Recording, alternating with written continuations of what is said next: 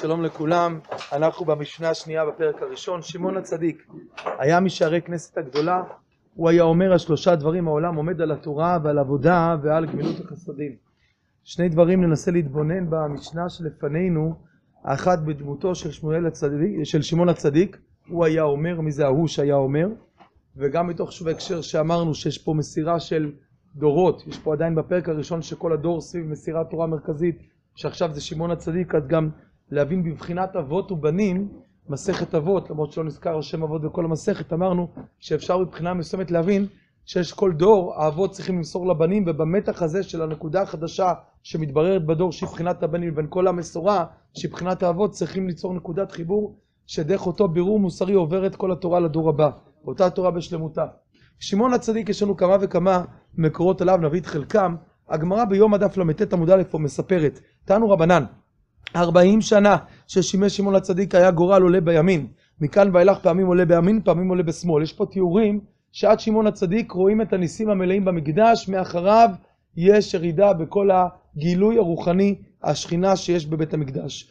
בימיו, והיה לשון שזהורית מלבין, כלומר נמחלו העוונות שלהם, מכאן ואילך פעמים מלבין, פעמים אינו מלבין.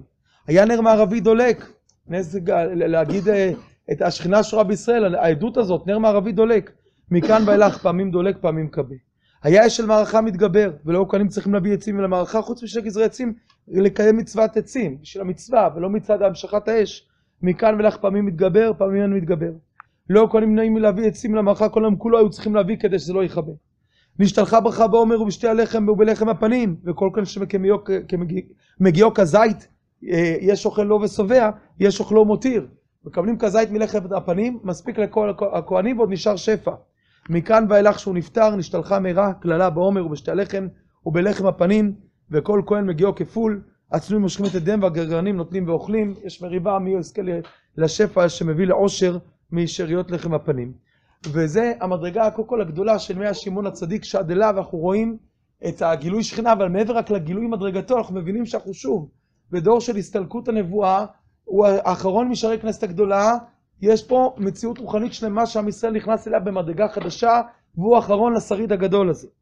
מסכת יומא, שמה באותו המשך בעמוד ב' ולמתת, כתוב כך, תנו רבנן, אותה שנה שמת בה שמעון הצדיק, אמר להם בשנה זו הוא מת, אמר להם אני יודע שהשנה הולך למות. אמרו לו מניין אתה יודע? אמר להם בכל יום הכיפורים היה מזדמני זקן אחד לבוש לבנים ועטוף לבנים, נכנס עמי ויצא עמי. היום נזדקן לי זקן אחד לבוש שחורים ועטוף שחורים, נכנס עמי ולא יצא עמי.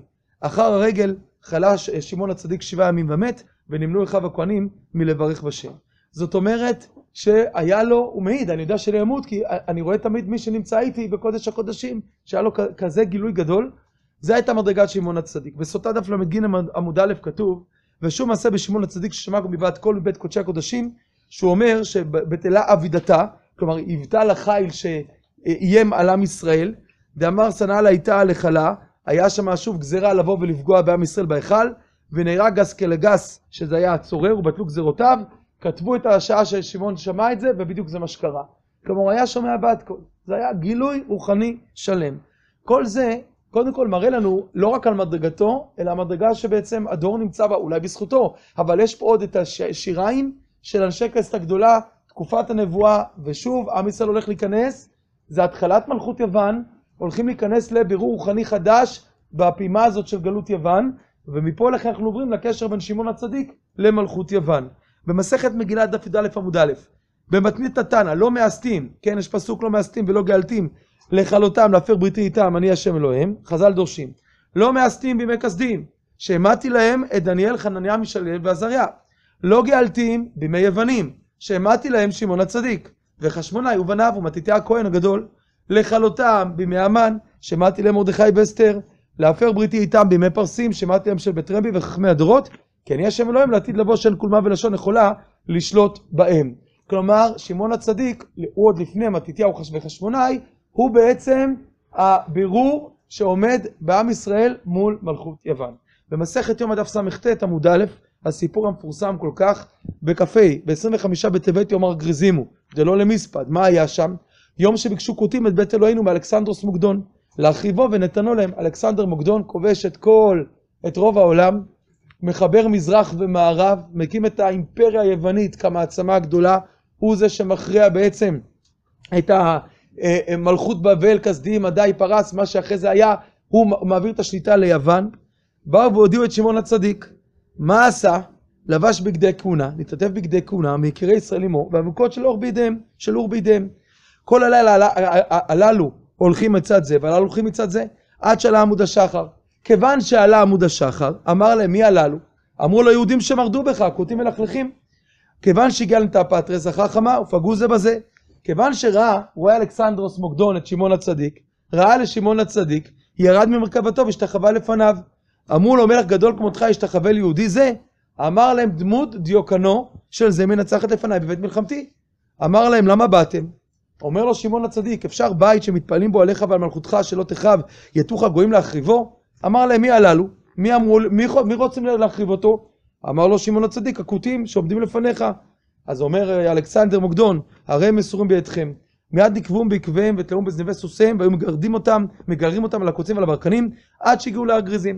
כיוון שהגיעו לאגריזים, חרשו וזרעו בקרשנים, כדרך שביקשו לעשות לבית אלוהינו, באותו היום עשהו יום טוב. אז דמות דיוקנו של זה מנצחת לפניי, שמעון הצדיק, זה עוד לפני הגזרות של אנטיוכוס, השלישי או הרביעי, אני כבר לא זוכר, זה השלישי, נדמה לי זה היה, עוד לפני הגזרות האלה, אלכסנדר מייסד מלכות יוון, והוא רואה בכבוד רב את שמעון הצדיק. שמעון הצדיק מובא במסכת נדרים, הוא במסכת, גם בדף עמוד, גם בדף עמוד א', שם מופיע שיש שיטה של תנאים, הסוברים, יש מחלוקת תנאים, האם נזירות היא חטא או נזירות היא אידיאל. יש הסוברים שנזירות היא אידיאל, ויש הסוברים וכך להלכה לעיקר הראשונים, לדעת הרמב"ם, לדעת ריאל, אמנם לא כן דעת הרמב"ן, אבל שהנזירות היא חטא. ולמעשה, רבי אלעזר הכפר המפורסם, שאדם ייתן את הדין על זה שהוא צייר את גופו, ורבי שמעון בר יוחאי, שאומר שהנזירות תתחת, כי גם אנשים שרצו לעשות כל דבר להביא קורבן, אז יש דעה שאומרת שהיו מתנדבים לזירות, הם נודרים לזירות רק כדי להביא קורבן חטאת לאחר מכן. רשב"י אומר חס שלום, אסור להביא, נזירות זה לא דבר טוב, אלא היו מתנדבים עולה, נדבה, אבל לא, לא, לא, לא, לא חטאת. ועוד מי שסובר שהנזירות היא לא אידיאל, זה שמעון הצדיק, עוד לפניהם. שמעון הצדיק אומר כך בנדרים דף ט עמוד ב'. שמעון הצדיק אומר, מימי לא אכלתי אשם נזיר טמא, כי הוא לא היה רוצה אשם שנזיר. רק נסביר את המחלוקת, כתוב על נזיר וכיפר עליו מאשר חטא על הנפש. ויש מחלוקת איך להבין את הפסוק.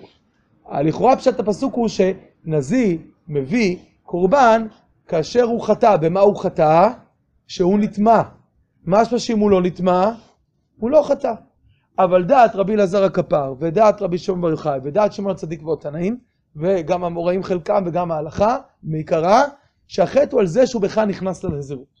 המחלוקת היא האם הקורבן הוא על עצם הנזירות, או הקורבן הוא על זה שהוא נטמא ולא שמר על הנזירות. שמעון הצדיק לא רצה לאכול אשם נזיר טמא, הוא סבר שוב שזה לא טוב.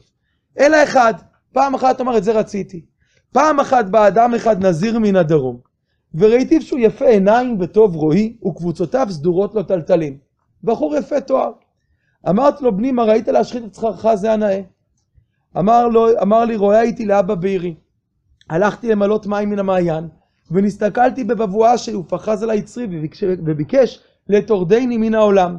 אמרתי לו, רשע, למה אתה מתגאה בעולם שלנו שלך, במישהו עתיד להיות דרימה ותולע? העבודה, לשון שבועה, כן, לכן מפלגת העבודה לקחה את אותיות אמת בקלפי, כן? העבודה, שזה אמור להיות אמת, לשון שבועה, שהגלחך לשמיים. מיד עמדתי ונשקקתי על ראשו. אמרתי לו, בני, כמוך ארגון עוזרי נזירות בישראל, עליך כתוב אומר איש וכולי, כי אפלי לנדור נדר נזיר, להזיר להשם. כלומר, אומר שמעון צדיק, אני נגד נזירות. אבל במקרה כזה שאדם אומר, תראה את כל היופי העצמי שלי, ואני עלול להתאהב בעצמי, אני רואה את הבבואה שלי בתוך המעיין ורואה כמה אני יפה, לא מתלהב מעצמי, את זה אני נותן לשמיים. אז נזירות כזאת אומר שמעון הצדיק שהיא בעצם טובה. זה דבר מופלא, זה לא פירוש שלי, זה דבר שלא יודע מי מקורו שנאמר, אבל זה פשוט מדהים כי זה אנטיתזה גמורה למיתולוגיה היוונית. יש מושג במיתולוגיה היוונית שנקרא עד היום, בפסיכולוגיה זה נקרא נרקסיזם. מה זה נרקסיזם? זה הסיפור של הנרקיס בביצה, זה סיפור במיתולוגיה היוונית. הסיפור מספר על איזשהו נער שבעצם היה יפה תואר, קבוצותיו טלטלים וטוב רואי, והוא כל כך התאהב בעצמו, וכולם רצו את האהבה שלו, והוא זלזל בכולם, יש כל מיני גרסות לסיפור, במי הוא זלזל, אבל הוא זלזל ודחה ונתן לזה מישהו חרב, שהוא התאבד בגלל שהוא דחה אותו, ואף על עצמו בלשון העולם היום. ואז הוא מגיע לביצה או למעיין, ומסתכל בעצם, ומסתכל בבעיה שלו ומתאהב בעצמו, איזה יפה אני, איזה יפה אני, איזה וואו, אני כל כך מאוהב בעצמי, ואז לפי המיתולוגיה היוונית הוא נפל בביצה, ומזה צמח צמח הנרקיס. לכן יש ביטוי בפסיכולוגיה שנקרא נרקסיזם, שזה מישהו שמאוהב בעצמו יותר מדי. כן, זה פלא שהנרקסיזם, ומול זה שמעון הצדיק הוא העומד מול התרבות היוונית, שהוא ממש כאילו אותו סיפור, והסיפור פה הוא הפוך. העבודה שאני הולך, איך אומר אותו נזיר, הלשון שלו היא שהגלחך לשמיים. אני לא אוהב את עצמי, אני עובד אצל השם יתברך, ושמעון הצדיק שאומר, לא נזירות כאידיאל, אבל במקרה כזה, שם הנזירות היא נכונה. כן, זה מזכיר את הרמב"ם עם הרמב"ם פוסק, שהנזירות טובה לסדר את הכפית, הצד ההפוך, כאשר אתה מפריז חוק הריפוי וסודו. אתה יותר מדי נוטה לגשמיות, אז אתה עכשיו צריך קצת לנזור, אבל זה לא האידיאל. אבל ההנגדה בין הסיפורים האלה היא מאוד מאוד מאוד מאוד חדה. ועל פניו, הדבר הזה מחבר אותנו, אחרי שראינו קצת מדרגתו של שמעון הצדיק, ואמרנו, זה לא רק בהקשר של המדרגה של דורו, שלו, אלא בכלל לראות את ההבנה שהיא עם ההסתלקות שלו גם כל הירידה רוחנית, כל שפע הנבואה שדי נעלם, היה נבואה עד עזרא, הוא כבר לא נביא, אבל אצלו יש בת קול, רוח הקודש בכאלה מדרגות גבוהות, והנה עכשיו איזו הסתלקות שכבר לא יהיה אותו מדרגה במקדש. ויש פה עכשיו איזשהו בירור מול היוונים, והנה הבירור עם הנרקסיזם, כן? הנזירות היא בריחה לעולם רוחני, והאהבה עצמית היא בריחה לעולם חומרני של גאווה עצמית, והיהדות היא נגד הנזירות להלכה. בהיבט הזה יש בחינות אחרות שנזיר, יש בו צד גדול של קדושה, זה צריך ביאור גדול בפרשת נשוא בזמנים אחרים לא עכשיו. אבל שמעון הצדיק שהוא נגד הנזירות כאידיאל, אבל כאשר זה בא לתיקון האהבה העצמית שלה, בבחינת הנרקסיזם של היוונים, הדבר הזה הוא דבר בעצם שיש לו מקום. על הרקע הזה אפשר ממש במשפט קצר לומר על שלושה דברים העולה עומד על התורה, על העבודה ועל גמילות חסדים. קודם כל רבנו יונה מסביר שיש על שלושה דברים העולם עומד, ובסוף הפרק רשב"ג אומר על שלושה דברים העולם קיים. שואל רבנו יונה, מה ההבדל בין שלושה דברים העולם עומד לשלושה דברים העולם קיים? מסביר רבנו יונה, העולם עומד זה התכלית שבשבילו נברא העולם. העולם קיים זה אחרי שנברא העולם, על זה זה עומד. אחרי שהעולם נברא, הוא עומד על האמת, על הדין ועל השלום. אבל בשביל מה העולם נברא? בשביל התורה, העבודה וגמילות חסדים. יש הרבה מאוד צדדים ליסוד תורה, עבודה, גמילות חסדים. המהר"ל בדרך חיים על המשנה הזאת מעריך האיחוד אולי עם הרבה מאוד זוויות. אני אומר ממש במשפט קצר במסגרת הזמן שלנו. ומוזכר, הנקודה הזאת אחת מהנקודות שמזכיר המהר"ל וגם אחרים. התורה, עבודה וגמילות חסדים, יש פה בחינה גם של אברהם, יצחק ויעקב, יש פה בחינה של בן אדם לעצמו, שהתיקון הכי גדול, להתקל עצמך ללמוד תורה זה התורה, בן אדם למקום זה העבודה, ובן אדם לחברו זה גמילות חסדים. אומר המהר"ל, בכל בריאת העולם תמיד כתוב, וירא אלוקים כי טוב חוץ מהיום השני. כי טוב זה מה שיש לו קיום, למחלוקת אין קיום, מדבר שלא סופו להתקיים. המחלוקת, אז היא באה אין טוב, ביום השלישי מתברר שהמחלוקת איפה שהייתה, הוא העילה לטובת העולם, אז פעמיים כי טוב. אבל טוב זה רק מה שיש לו קיום. אומר המהר"ל, התורה, העבודה, גמילות חסדים, זה לקנות את הטוב העצמי שיש לו קיום. זה התכלית, שאדם הוא תורה, הוא דבק בתורה, שיש עבודה, עבודה זה הקורבנות, עבודה זה התפילה, עבודה זה המקום שנוכח אצל הבן אדם קשר שלם לקדוש ברוך הוא. והמקום הזה של הגמילות חסדים זה שנוכח באופן אמיתי הטוב להיטיב לזולת. וזה בירור שמאוד מובן ההקשר שלו מול תרבות שמרכזה הייתה חוכמת החוץ. בחוכמת החוץ יש שכל, יש ידע, יש גוף, יש גם כל מיני ערכים. יש אסתטיקה ודברים אחרים, לא רק אסתטיקה, יש ערכים מסוימים, אבל המרכז הוא לא הטוב. יש איזה פילוסוף שאמר, אני לא יודע איך קוראים לו, שיווני אומר שמשהו טוב הוא מתכוון שזה יפה, שיהודי אומר שמשהו יפה, כשהוא אומר זה יפה הוא מתכוון להגיד זה טוב. אז אפשר להתבונן בזה, במשפט הזה, אבל מה נקרא אצלך טוב, מה נקרא אצלך יפה.